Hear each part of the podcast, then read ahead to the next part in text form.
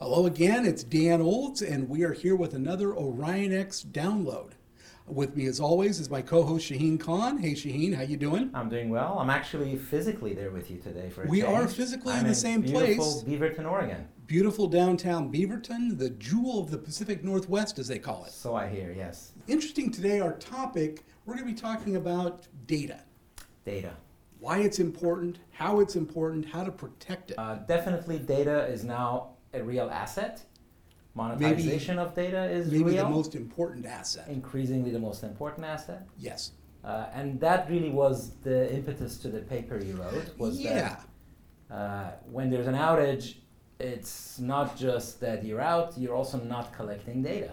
That's the thing is what happens if you either lose some data or let's say that uh, your organization lost a day's worth of data. What would happen then? Could you bill customers? Probably not. Right. So if you make the analogy with oil, it means you're not excavating for a whole day. You're not Yeah. explo- yeah, yeah. it's You're not, coming out of the building, you're ground, not yeah. driving, you're not doing You're not anything. collecting. Yeah. And plus all the employees that are just sitting around. Now that part is part of the downtime. Yes. When you're when you have a downtime, people can't work, they can't be productive. Uh, so that part is the traditional outage analysis. The part that was new that your paper pointed to was the fact that you're actually not collecting data. Yes. That means your main data asset is not accumulating like it should be. So that's that's a big loss That's a big itself that needs to be measured and have a framework so we know. And that's How what much it we costs. that's what we tried to do is we tried to put some uh, well I tried to put some um, ways to compute the You- value. you put a, you of put a your framework data around it. Yeah. with um, the type of data, the size of the data, uh, the convertibility of the data. Some Right. data is more valuable than other data, in that some data, like for instance, uh, customer invoices, that's convertible to cash right. Right. away as long as you can get to it. Right. Other data, like historical data, isn't. Right. Uh, also, reproducibility. Can you reproduce that data? How timely is the data? All of that goes That's into true. There- figuring there's- out. Yeah, traditionally, if data is stale and old, the value may drop. yeah. It probably does drop until something points to it, and then it, Mhm. its value shots up, shoots up again, and then it comes back down. Yeah. But in the process of that article and the paper, the company that kept coming up was Limbit. Yes. And Limbit is the commercial company that delivers solutions based on the RBD and other that other added software. Yes. And so we thought that since we're both in Beaverton, why don't we go to Limbit's, at least their, their other headquarters, which is in Beaverton, and talk with them, go straight to the horse's mouth. Well, let's introduce our guest. We're with Brian Hellman at the Limbit's U.S. headquarters. He is the Chief Operating Officer and also Head of Operations for the United States For Limbit, that's for right. Limbit. Say hi, Brian. Hey Dan, hey Shane. Hey. How you doing? Thanks for joining us, Brian. or letting us join you as it is. No, doing That's pretty true. well. That is actually what's happening. Yes, we are in their palatial conference room right now. I Yes, love we this are. conference room. It's not bad. It's not bad at all. Wrap around windows. Plus a wheel of fortune there that uh, not sure what that does, but I know that movie and pizza days on there. No, anytime anybody gets a sale, that gets spun, Ah, okay. That's and pretty then we cool, go do stuff depending upon what people land on. Right. Much cheaper than actually paying them commissions. Right. So Brian, tell us a little about Limbit. so Linbit um, was originally founded in 2001. We started out with developing DRBD, which is a block level replication software for Linux. Now, what does that really mean? So it, it the module itself is in the Linux kernel. It it, de- it replicates data in real time between multiple points. So as the software has um, progressed, it's now capable of mirroring data locally and remote simultaneously. Eh, okay, okay, that's very useful. But because it's part of the Linux kernel, it means that applications can use it without really having to do anything because it's already there. You don't have to Yeah. install it really, right? Yeah, it actually sits. So it, as long as you have a kernel that's newer than 2.6.33, which I believe is anything RHEL 6 and above, um, the kernel is already in, included with it. Um, it sits below the application layer, so the application it's application agnostic. Anything. So if it's already a part of it, what do we need you for? So, we deal with we don't. Boy, is that a jerky question? That's a very nice question. No, it's a, it's a question we get asked all the time, and the reality is, is that we develop the software. Um, we sell service and support around the software. Depending upon what you're doing with the software, um, it's not something that's very trivial, so it, it can be a little bit difficult to set up and get right. High availability is, if done wrong, can actually equate to more downtime than it would be if you didn't do it right. So that's that's really what we focus on is we're those specialists that deal with implementing and supporting the solution. So, So you need the fundamental tool that replicates data at the block level, not the file level, at Yeah. the block level. yeah. But if you want to use that capability to make your applications be highly available, or have disaster recovery, or do automatic storage replication, that stuff starts being Getting complicated. specialized. at well, that you need to point. know what you're doing, Yeah. and you know if you do know what you're doing, then great. But it is usually difficult. Okay. And in Probably HA, something you want some support for. Uh, you probably do, and it's advisable that you do because uh, in those situations, cockpit errors are one of the top reasons why you do get outages. Mm. And as uh, Brian was saying, if you don't know what you're doing, you're better off not doing it at all. So just because it's in there doesn't mean you click a button and it's all good. You have to you have to really set it up. And plus, I mean, so in a way, you're kind of like how Red Hat is to Linux, you are to Linux high availability. Exactly. Exactly. Yeah. Good. Nailed that one. right on the We head. can Yeah. stop now. This I can stop now. Gonna leave them wanting more. That's that's great. Um, so tell us more about Limbit. What else do you guys do? So outside of doing the local replication, we do the long distance replication, as I'd mentioned. Um, How long a additionally, distance? um, any distance. Any distance, as long as So- you're attached to a network. Yes. So Okay. we actually replicate between our office here in Beaverton, Oregon, all the way over to Vienna, Austria, Ah, and we do okay. so without impacting the application performance Well, whatsoever. that was the next question. Is what kind of overhead are we looking at? Um, for the, the Linux kernel module itself, I believe is around 200 kilobytes or so. So it's very small. Um, just as a proof of concept, we've set this thing up on Raspberry Pis. We built a cluster. really? We've we built a cluster of those to replicate between, That's cool. um, and then we've gone all the way up to the supercomputing. We've worked with some of the biggest names in the industries, uh, like storage vendors, network vendors. Uh, Mellanox is one of our partners. Okay. We're doing a lot of work in the RDMA field right now. all right. So is your product under the covers with a lot of these companies, vendors? There are numerous appliances that ship a high availability component, and we're, we're that component. And a couple Okay. of cloud providers, I understand. Yeah, when, when you're dealing with cloud, you deal with scale, and the cost of a SAN or NAS doesn't really scale very well when you're talking tens of thousands of nodes, Yeah. especially when you're trying to deploy these in an automated fashion. So when you deal with software, that's much easier.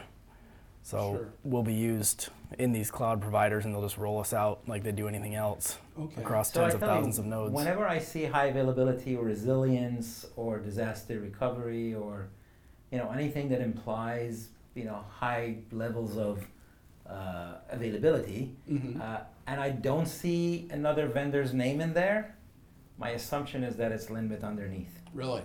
I think so. It's pretty Now- pervasive. Uh, Brian would know better, but I don't know to what extent think he can he'll share. tell us, some- but- Yeah. If it's running Linux, chances are that it's our a software. if no-brainer. it's if it's a high Yeah. availability First of offering. all, all of them are running Linux. Yeah. It's already in the kernel. True. True. it does what it is you need to do. And if you're running a cloud, you're not going to go get it from a proprietary vendor who's going to charge you millions of dollars for it. Nope. So suddenly going with Limbit becomes a relatively no-brainer option. Mm. And then you, Mhm. you know, the article you wrote, you know, and now I look at their website is like almost 1.6 million downloads Yeah. for HA software.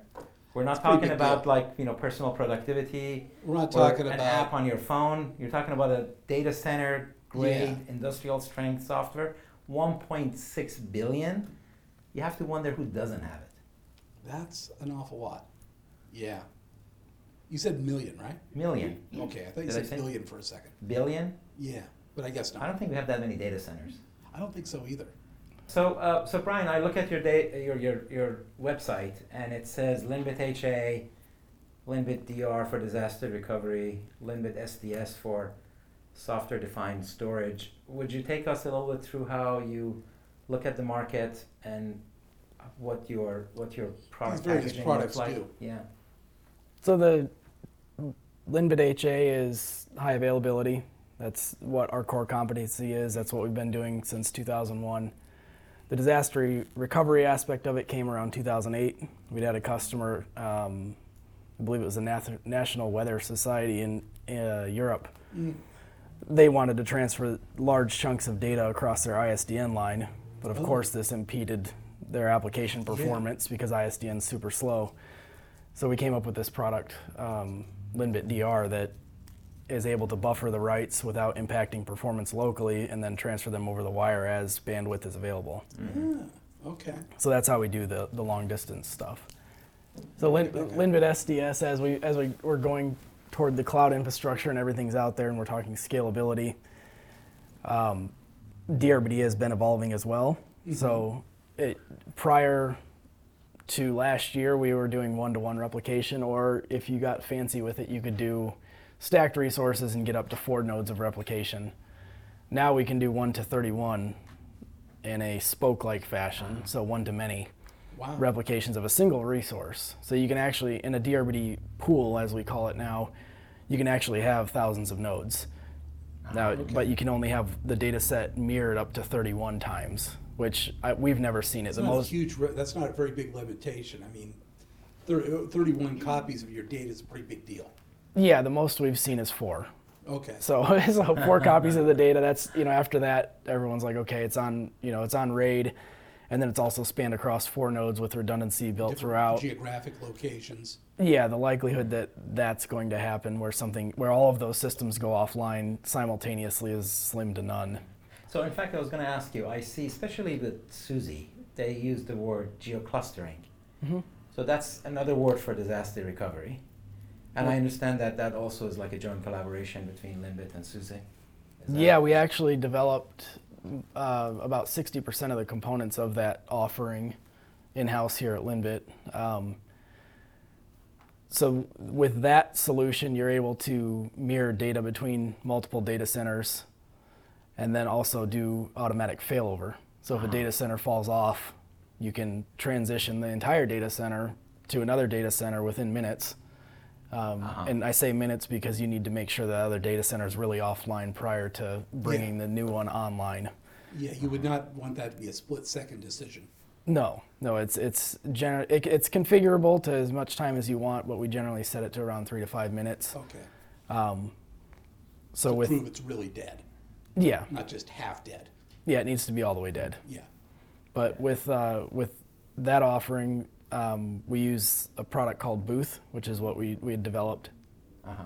and that enables us to that enables us to mirror the data and make uh, intelligent decisions as to whether or not to promote a data center to primary.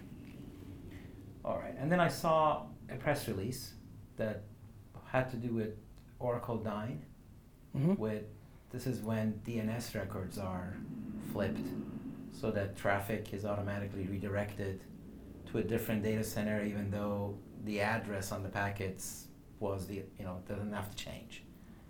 Uh, does that change the time frame of you know flipping it to a different data center, or is that still kind of a few minutes? And in It's- fact, you know, wh- how, what's it, what, what what's going on between between Linbit and Oracle Dyn? So we partnered with them to provide this dynamic DNS, uh, hence the name Dyne DNS. And the reason for that being is we are able to fail over between data centers, but you still have this issue of customers trying to access the data. And if the IP address changes, which most likely it's going to if it's in a different part of the country, you need a means of, uh, of accessing that, and that's generally through a DNS name Ah, I see. or a URL. And with Dyn DNS, part of the failover process can be to initiate that DNS transfer from pointing to your old data center to your new data center. And that all happens again within that three to five minute time frame. Okay. Okay. I see. Got it. Got it. Got it. Now you mentioned that DR has been around. The, D- the disaster recovery solution has been around since 2008. Correct. So that's already some years. almost 10 years. Yeah, so uh, one would say that the wrinkles are probably ironed out of that one. I would think so. yeah, but but that reminded me. Uh, how, how old is the company? How, how you know? Give us a little bit of a history of Linbit. So, Linbit itself was founded in 2001. DRBD development actually started in 1999 Ah, I see. Okay. um, as part of a college thesis from Philip Reisner. Um, at his school, the mail server continually went down, and it was due to failing hardware. So, to mitigate this, so he could actually get his mail, his email, um, he created this software called DRBD, and that Really? that That's a enabled. pretty cool story. That is a pretty Yeah. cool story. Yeah, it is. Yeah, he was solving a real world problem. He couldn't. That's act- the thing is that when you're solving your own real Yeah. world problem, that's great. That's a great foundation for any company. Yeah, so that's he did that, and then around I believe um, 2000 or so, he met Lars Ellenberg, and then they started formulating what would soon become Linbit, the company, in 2001.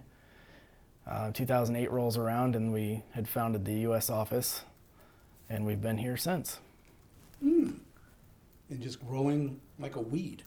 consistently. Very nice. That's great. There you are. Yeah. Very good. Very good. Well, this has been interesting. You know, I love the story. I, you know, I saw your article in the Register with 1.6 million downloads, and it's such an unexpected piece of the data center software I puzzle. mean, you'd expect millions of downloads for Angry Birds, yeah, but exactly. not that kind of download for Enterprise not HA. calm, resilient, highly available birds. Yes, yes, yes. Well, thank you so much for the time, Brian. We really appreciate it. And thank you for having me. And we'll be back uh, soon with another Orion X download. Excellent.